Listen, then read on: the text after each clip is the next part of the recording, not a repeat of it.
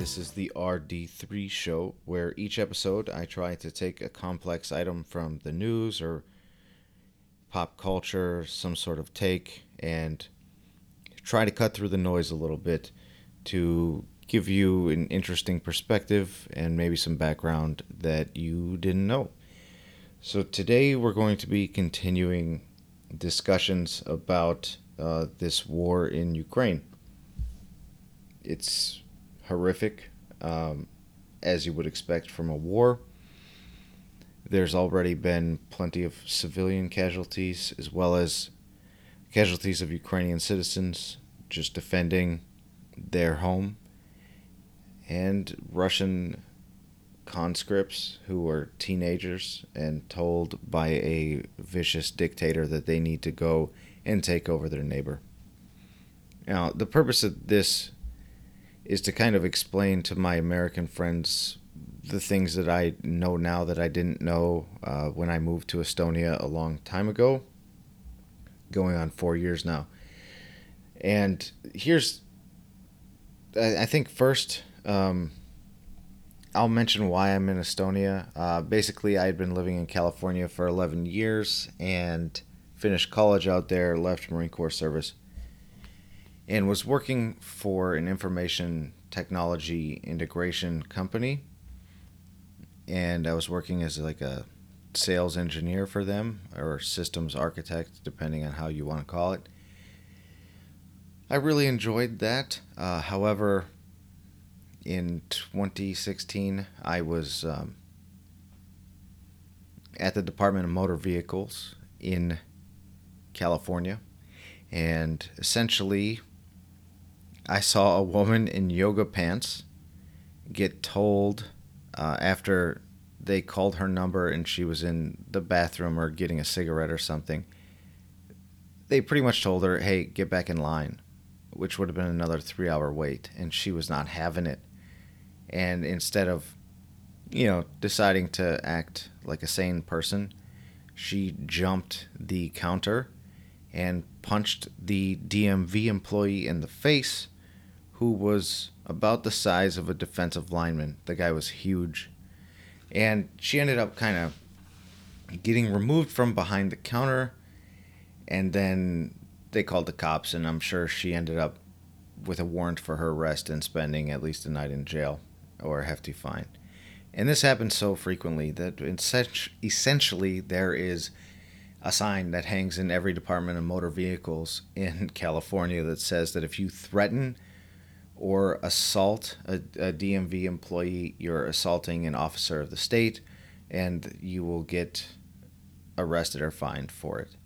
Now, I had heard about this concept of Estonian e-governance in 2014 when I was at this academy called the Cisco Partner Sales Academy. So I kind of thought to myself, like, wow, there really seems to be some sort of need here for some sort of better way to access public services. And ultimately that caused me a couple years later to decide to pull the trigger and just go. I ended up going from California. I quit my job, got entrance to a master's program that had a scholarship, and was able to move to Estonia and do that. So, and study e-governance. And when COVID hit, I was writing my master's thesis. I finished that and ended up starting a PhD program.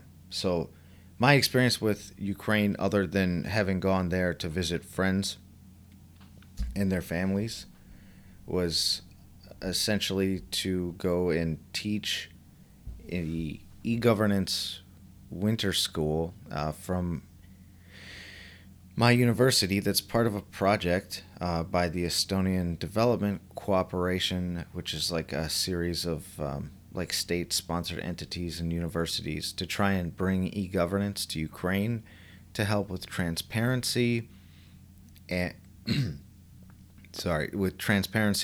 efficiency, and trying to kind of bring Ukraine closer to the West, like Estonia has done since the Soviet Union collapsed in 1991.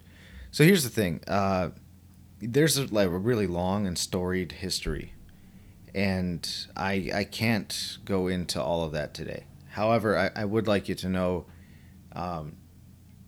that where Estonia, or where Ukraine is not a member of a NATO, it's not a member of NATO and it's not part of the EU.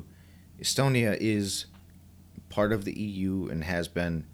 I think they've been in the Eurozone since like around 2004, something like that.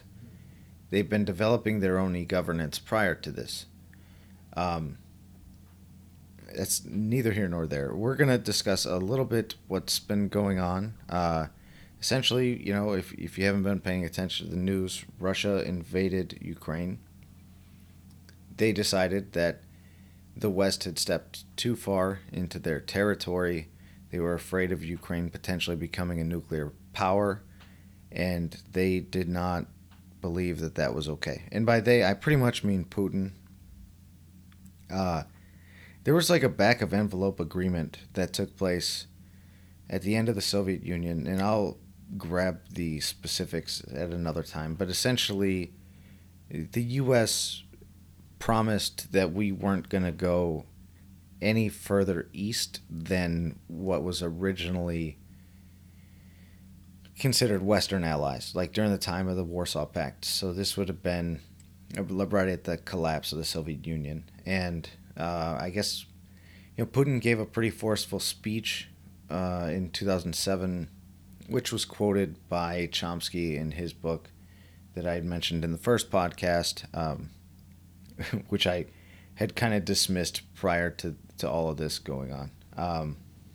But it's important to understand that kind of like America, I mean, we can help by giving arms and we can help by giving food and support and bandages and whatnot to the Ukrainian people.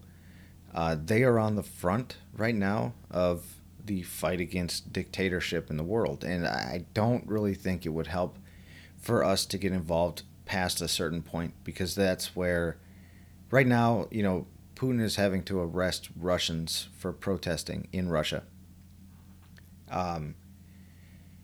Ukraine is fighting, and, you know, Russia had a fighting force from basically three fronts, over 150,000 people or soldiers ready to strike. And thanks to Belarus being essentially a puppet regime because of Lukashenko, they were able to have troops really not that far from the Ukrainian capital, Kyiv. They just had to go through the Chernobyl radiation zone. So this is what's been going on.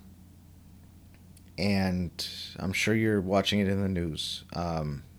So people like The Economist, Associated Press, they can do better than me. So I'm not going to focus on that. I'm going to try to cut through some of the other stuff that's going on. So the first thing I'm going to do is answer some questions and comments that were stated from the first episode. So one listener comments, I had time on the road today, so I gave it a listen. First off, I'd say I agree with 98% of what was said. That said, I think there are some major parts of the story you left out.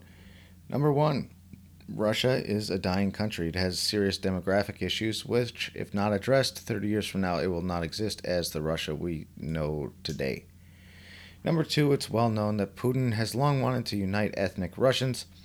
I'd argue the first point is his motivation to, quote, save Russia. Number three, speak of Ukraine as if it's not a deeply divided country. Eastern Ukraine, mostly ethnic Russians, has been fighting a civil war for 8 years because it doesn't want to be governed by Kyiv. Number four, story of Crimea is pretty much the same as Eastern Ukraine.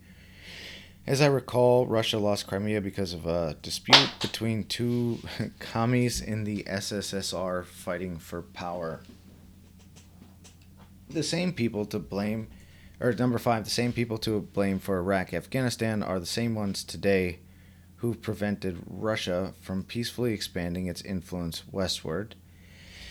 Number six, I'd argue Russia and Germany would be as close of friends as the U.S. and Japan if the same people in number five didn't see that as a threat to their own power. Number seven, there's also a religious aspect to what's going on in Ukraine between the Russian Orthodox Patriarch and the Ukrainian Orthodox Patriarch. There's hostility between the two churches and driving cause of division in Ukraine. Okay, so I'm going to respond. This is like everyone else was kind of saying good job, and that's, you know, thank you all for your comments. I appreciate it, but I want to respond to some of these. So number one, Russia being a dying country. I wouldn't say that. I mean, it's aging.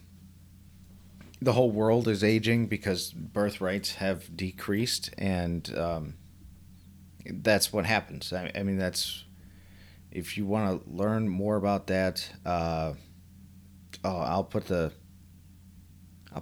the show notes. There's a book that basically says, like, you know, things can be bad and also better than they've ever been before. And this was like a World Health Organization, like scientist who's been epidemiologist and doctor who was studying this stuff since the 60s. He's sadly passed on, but I believe he was like Swedish. And I'm not even, so number one, I don't feel qualified to comment on, so I'll just leave it at that. But I would say if you're talking about Russia not having a whole lot of ethnic Russians, like, you know, then maybe they shouldn't have annexed Chechnya and Dagestan and all these other places. So we'll just leave that one be. I'm not so sure that I would say that Putin has wanted to unite ethnic Russians so much as he has wanted to reestablish what was the Warsaw Pact countries and the Soviet Union. The guy views the fall of the Soviet Union as the greatest geopolitical disaster in the history of the world. So I don't know if I agree with you there. Ukraine is a deeply, deeply divided country. But I would also add that, like, the people who live in the two, like Luhansk and Donetsk, they weren't really clamoring to leave until Russian propagandists got in there and started fighting for that. Okay? Like, that war, by the way, that's been going on for 8 years.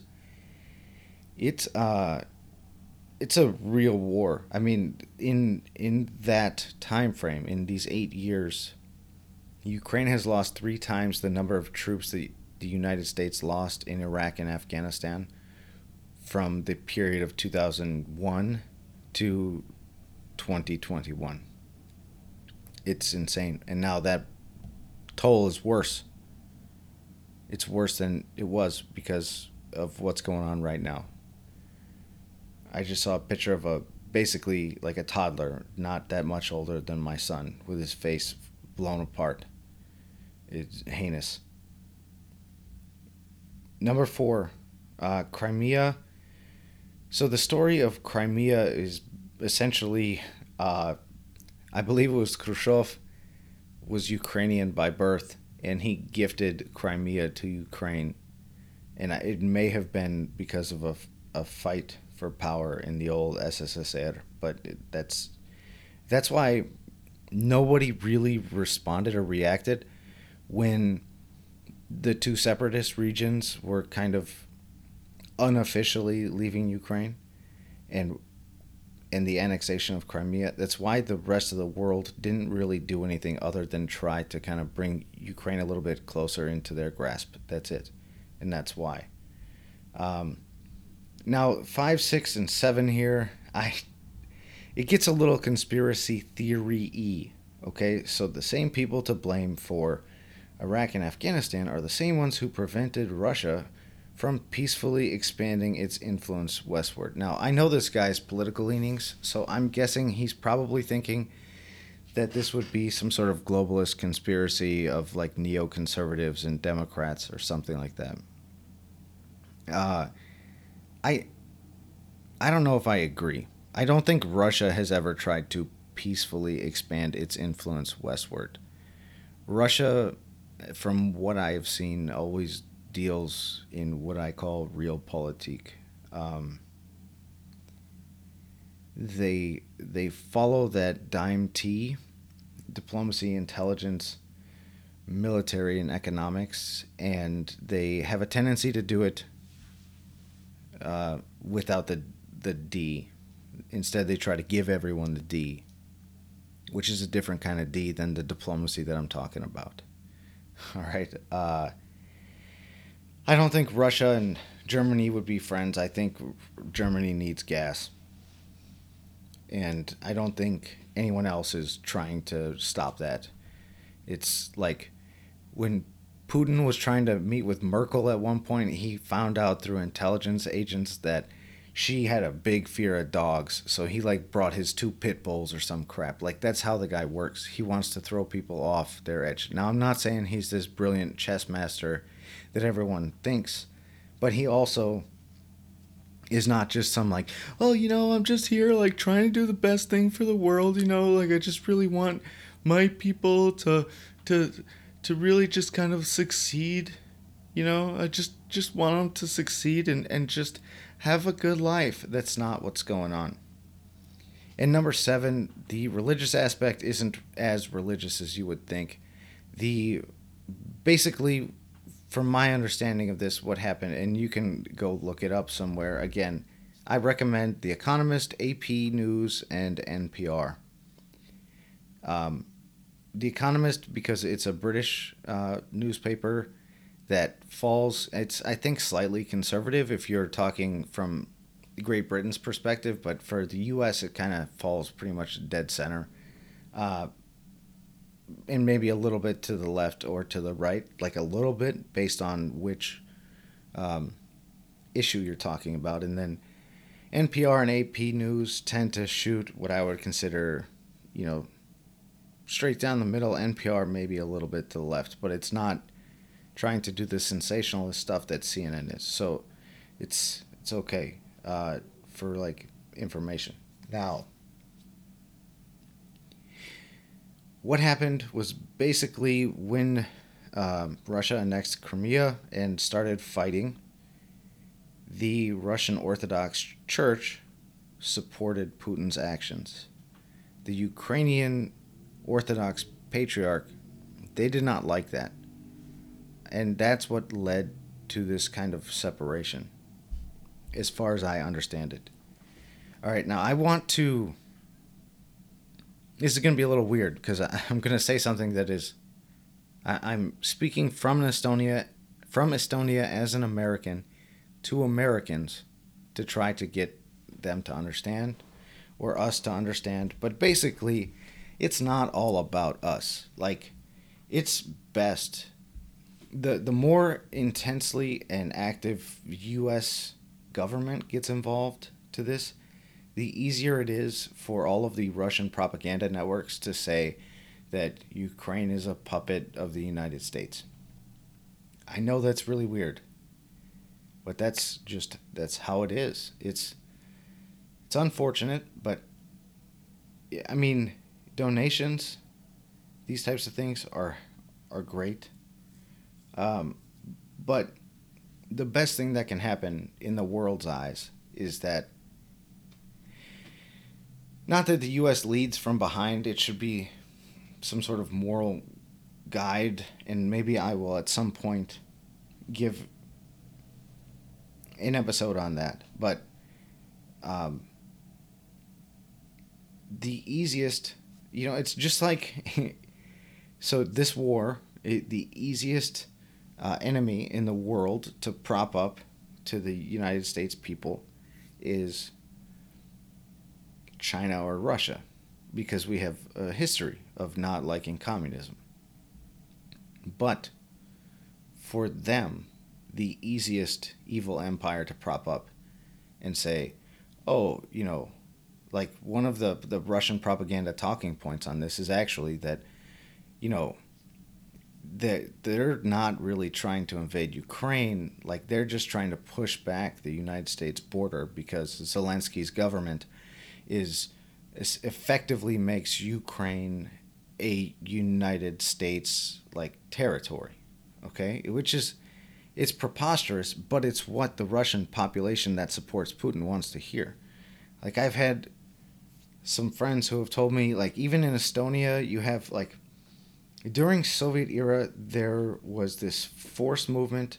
It was called Russification of ethnic Russians across the entirety of the Soviet Union. And another thing that they would do, and you're kind of seeing this in Ukraine, on a different type of level, but what they would do is, so they would move the Russians into the areas to where they were at least a quarter of the population there. And then they would have, like, when you were conscripted in the Soviet army, you would have to go serve in a place that was not local to you. So, like, Estonians got sent to, like, Moscow. The people who would be patrolling Estonia would be from, like, Kyrgyzstan or Azerbaijan or Armenia or Georgia, like these other faraway Soviet republics, so that they would never forget that they were loyal to the Soviet Union and not to these, to the local republic. And that's important to understand, because when you're talking about, like, there was an Economist letter the other day, which was about Narva, which is the town on the border between Estonia and Russia. And there's a very large Russian majority there. And that's not because, like, it used to be part of Russia. It's that during Soviet times, the Russians forced all of the Estonians to leave that area. So when you're looking at something like this, you have to ask yourself, what was this area? In the case of, like, Luhansk and Donetsk, I believe that they were originally that way because of Russification. Now, Crimea did belong to Russia prior to them giving it away. But I think we're missing something, and I think we're missing it when looking at the psychology of someone like Putin. I had to write a paper on this fairly recently because I've been studying leadership the majority of my life, and I wanted to understand what causes in some organizations, not specifically like political organizations, but like in businesses, what causes toxic leadership? This was something that I've really been kind of wondering. And here's what I compare it to, okay? Like, there's good leadership and bad leadership, and they can be characterized essentially by how they affect an organization. When you're talking about a business, you're talking about if you have someone who exhibits any of the types of what would be considered negative or dark leadership styles, you get less information sharing, you get more turnover of employees. You can see sometimes that you're not getting the potential, like, profits that you should.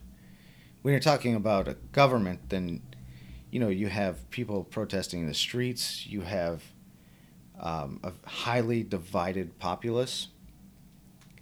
And you got to ask yourself when it comes, I know some people are thinking, oh, well, what about like us? Like, we're very divided right now. Yes, we are. But I'll do maybe a podcast on that some other time. But before you look at either the current or the previous president and say, oh, yeah, you know, this is their fault. I think that that's a chicken and egg problem that's outside of the scope of what I'm talking about right now for this particular podcast. But before I mentioned this concept of, if you look at the way that, like, a guy like Putin thinks, he looks at the world in a zero-sum game. So if the U.S. and Great Britain and all of, like, the European NATO allies are supporting Estonia, Latvia, Lithuania, Poland, then by just a matter of fact, those countries cannot be allies of Russia. There is no peaceful expansion of whatever in this guy's mind. There's just not. He knows force. And the reason why is because that's how his brain works. Now, this all relates back and forth, so just give me a second to feel this out. So, with the leadership traits, there's all these different positive leadership methodologies, like not toxic leadership. That's not a positive one. Like servant leadership, or we're going to do transformational leadership, or we're going to do this type of leadership, that type of leadership. Now, I had to do this. I basically did a lit review of all of the literature that was out there, academic literature on both positive and negative leadership methods. And here's what I found. Is basically, I'll try to sum it up as easily as possible by comparing it to another study that happened a long time ago. So the guys who did Freakonomics, like Levitt and some other dude, from one of them was an economist from the University of Chicago, and they were trying to figure out what makes a person successful in America, and like what from a parent's aspect, what's the like best predictor? Because I had heard previously that the zip code you're born in the United States has more to do with anything than what, like how successful you are. So if you're from a rich zip code, you're more likely to be rich when you grow up, which is true. But these guys used a lot of math, econometrics, and all these things. And the single greatest correlation that they found to success in a child was the age of the mother at the birth of the first kid. And if that mother was above the age of 30, then it was more likely that that kid would become successful at some point in their life. Now, they judged this by four-year university attendance and graduation. And you have to pick your battles. And there's no real easy way to define success, so that's what they did. But the comment that they made when they were explaining this argument is like, there's all these different parenting styles, but really, what matters the most isn't necessarily your parenting style, whether you're like a laissez-faire, like George Carlin, I let my kids swim in the river because it makes them tough, or whatever, like I let my kids swim in the Mississippi because those chemicals make them tough.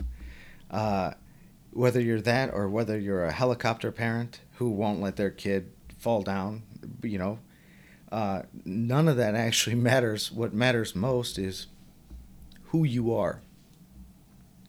I know that that's a weird thing to comprehend, but like it is who you are. So the person who is more likely to wait until she's 30 to have a kid or have life, not circumstantially, but have life deal her a set of positive experiences that lead to her being able to wait until she's 30 to have her first kid, make that person more likely to be someone who has already, put career first, or put, these types of things, controls in place. Or maybe you could argue, if you're a sociologist, that this person is most likely from a high socioeconomic background in the first place. Whatever, it doesn't matter. But the point here is that all of this like academic study, the mathematical indicators, it all kind of leads to this conclusion of what matters most is who you are for the success of your kids. Now, when we relate this to leadership, what all of these different literature reviews and meta-analyses of positive and negative leadership traits led to was it's really who you are. And if you want to avoid potentially having a negative leader in your organization, you have to avoid hiring people and try and weed out people who have what are called the dark triad of personality traits. The dark triad of personality traits are narcissism, psychopathy or psychopathy. I'm not sure how to say that correctly. Machiavellianism, okay? The problem is, like, most of... All right, I'm going to read to you some of the smaller traits that kind of fall under that, or tendencies, and then you can kind of decide for yourself. But basically, it's really not easy to screen these people out because they're good at opportunism, lying and deceiving. They're good at the capacity to influence and convince other people. They're selfish, they self-promote, and they have super high self-esteem, whether it's warranted or not. Now, some of these traits.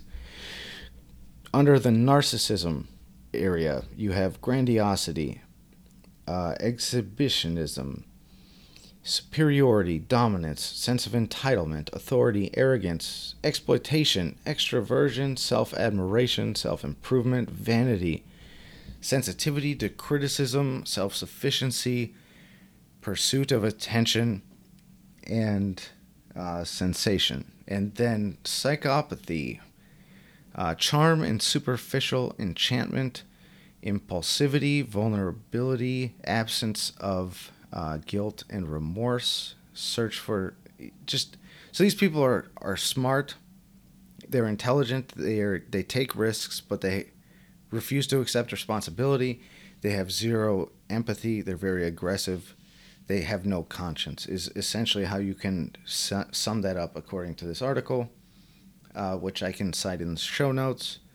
And then you have, like, Machiavellianism, which is, like, concern with reputation, cynicism, strategic calculation, tactics, orientation toward the future, but having low ethical and moral standards, strategy, absence of principles, amorality, and flexibility, but not in a good way. Now, basically, Putin has been kind of showing these things. This all kind of sums up to disagreeableness, callousness, like your hands after doing too many kettlebell swings or pull-ups, dishonesty, manipulation. And he's been doing this since he came in like 98. The guy was a KGB agent. His style of leadership is necessarily going to involve transactional leadership that benefits him and his country only. So there is no possibility for any peaceful expansion of Russian power because no one wants to deal with them. They know what they're getting. Now, I'm not saying, look, I'm not saying that I would agree with some of the things that the U.S. does or how we treat our own people or our prisoners or a lot of the things that we have done. But make no doubt about it, there are two different sides here, and one is defending the idea of freedom and liberalism. Liberal meaning the freedom to make choices. And the other is going the way of tyrants. And we can talk about China another day. But that's, look, man, I don't want to be talking about politics. I actually wanted to be summing up movies and then telling jokes in this podcast, and I will eventually, but we're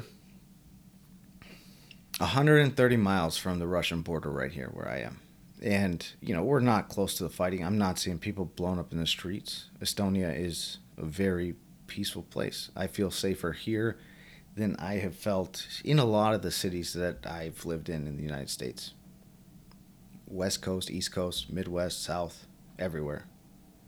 And I feel safer here, even right now. But the thing is, when you're looking at this and you're watching Ukraine and you're saying, how does this affect me other than that I'm probably going to have to pay more at the gas pump? The post-war order that pretty much was defined by Roosevelt. Well, okay, no. So it was planned by Roosevelt, but it was defined actually by, I believe, Truman. Yeah, I can't remember who the British leader was after Churchill and then Stalin. They were the ones who kind of I mean, the U.S. set up the what are called Bretton Woods institutions that were meant to kind of repair the war or the world after World War II, which is like the World Bank, World Trade Organization, and International Monetary Fund. Those are, I believe, what they call the Bretton Woods institutions. Actually, one of those three was not founded right after the war, but ended up being added to the bunch later. So, you know, look, America has a lot of work to do to live up to its own values inside of its country and how it exists outside of the country. But I will say this, and this is something that I didn't really know until I got out here and was digesting history book after history book and biography and foreign policy book. But really, you know, the way that the post-World War II order was set up, yeah, of course it benefited the U.S. economically. But it was also intended not to only benefit the U.S. economically, the U.S. and its allies. There was rebuilding of Germany, rebuilding of Japan, who are now our allies. And that, my friends, has never been done in the history of the world, that a country tried to do something that was not 100% purely in its own best interest.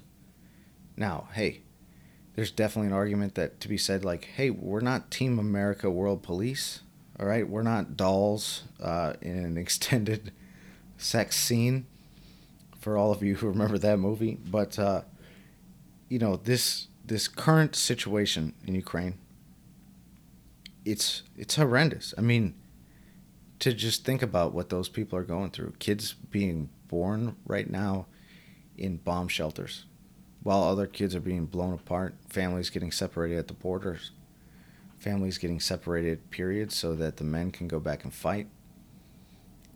It's all caused by the trauma of one person. And there's a quote from a really smart person to that effect, like, the most mass death events in the world can usually be traced to one person's, usually at this point in history, one man's trauma. It's rough. It's horrible. And my heart goes out to the people in Ukraine. Now, I'm not saying that Ukraine's a perfect place. There's reports that they're taking, like, there's plenty of African students in the country, and some of the border guards are not, they're like taking Ukrainian citizens over everyone else. It looks like one of the ministers sent an announcement to that and said, like, look, that's not okay. It's important to understand that they don't have the same racial history that we do, but they also really, like, don't really have people of other colors in a lot of these countries. Even Estonia, there's sometimes it's not great. It's not the type of racism you maybe see in the South or whatever. It's more like what you probably would have seen and still see in the North of the U.S., where it's just kind of like, usually it's not active racism, but there's kind of like a... And I don't know, I knew a lady from the U.S., like there's a lot of people, usually Nigeria, Uganda, Rwanda, and Kenya send a lot of students out here. I know some people from other African countries, but there's not a ton. I think usually in Estonia, if you see a black person, you expect them to be Nigerian, and that's just how it is. But... Like, I had an American friend out here who told me that she was near our university, and some lady was like, Africa's waiting or something. And she was like, bitch, I'm from the States. But so, look, I'm not saying that these are idyllic countries. I'm saying that the people here aren't as crappy as our propaganda has led us to believe throughout the era from, I mean, we had like 2 Red Scares prior to, even before World War II. So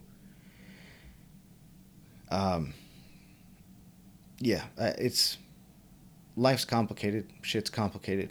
You all know that. That's the purpose of this podcast, to try to cut through some of that. I'm not saying I'm doing the best job, but, please think about what I said about leadership and take a look at Zelensky leading from the front and asking the West for help, but saying like, hey, this is us fighting. We have to fight. And Ukraine is really... they're the front line right now against dictatorship in the world. And I'm hoping that they win and this does not spread. But there's always a chance when you're talking about people who are unhinged and separated from good advisors by their own paranoia, you cannot guess what they're going to come up with, what they're going to decide is a good answer. And so...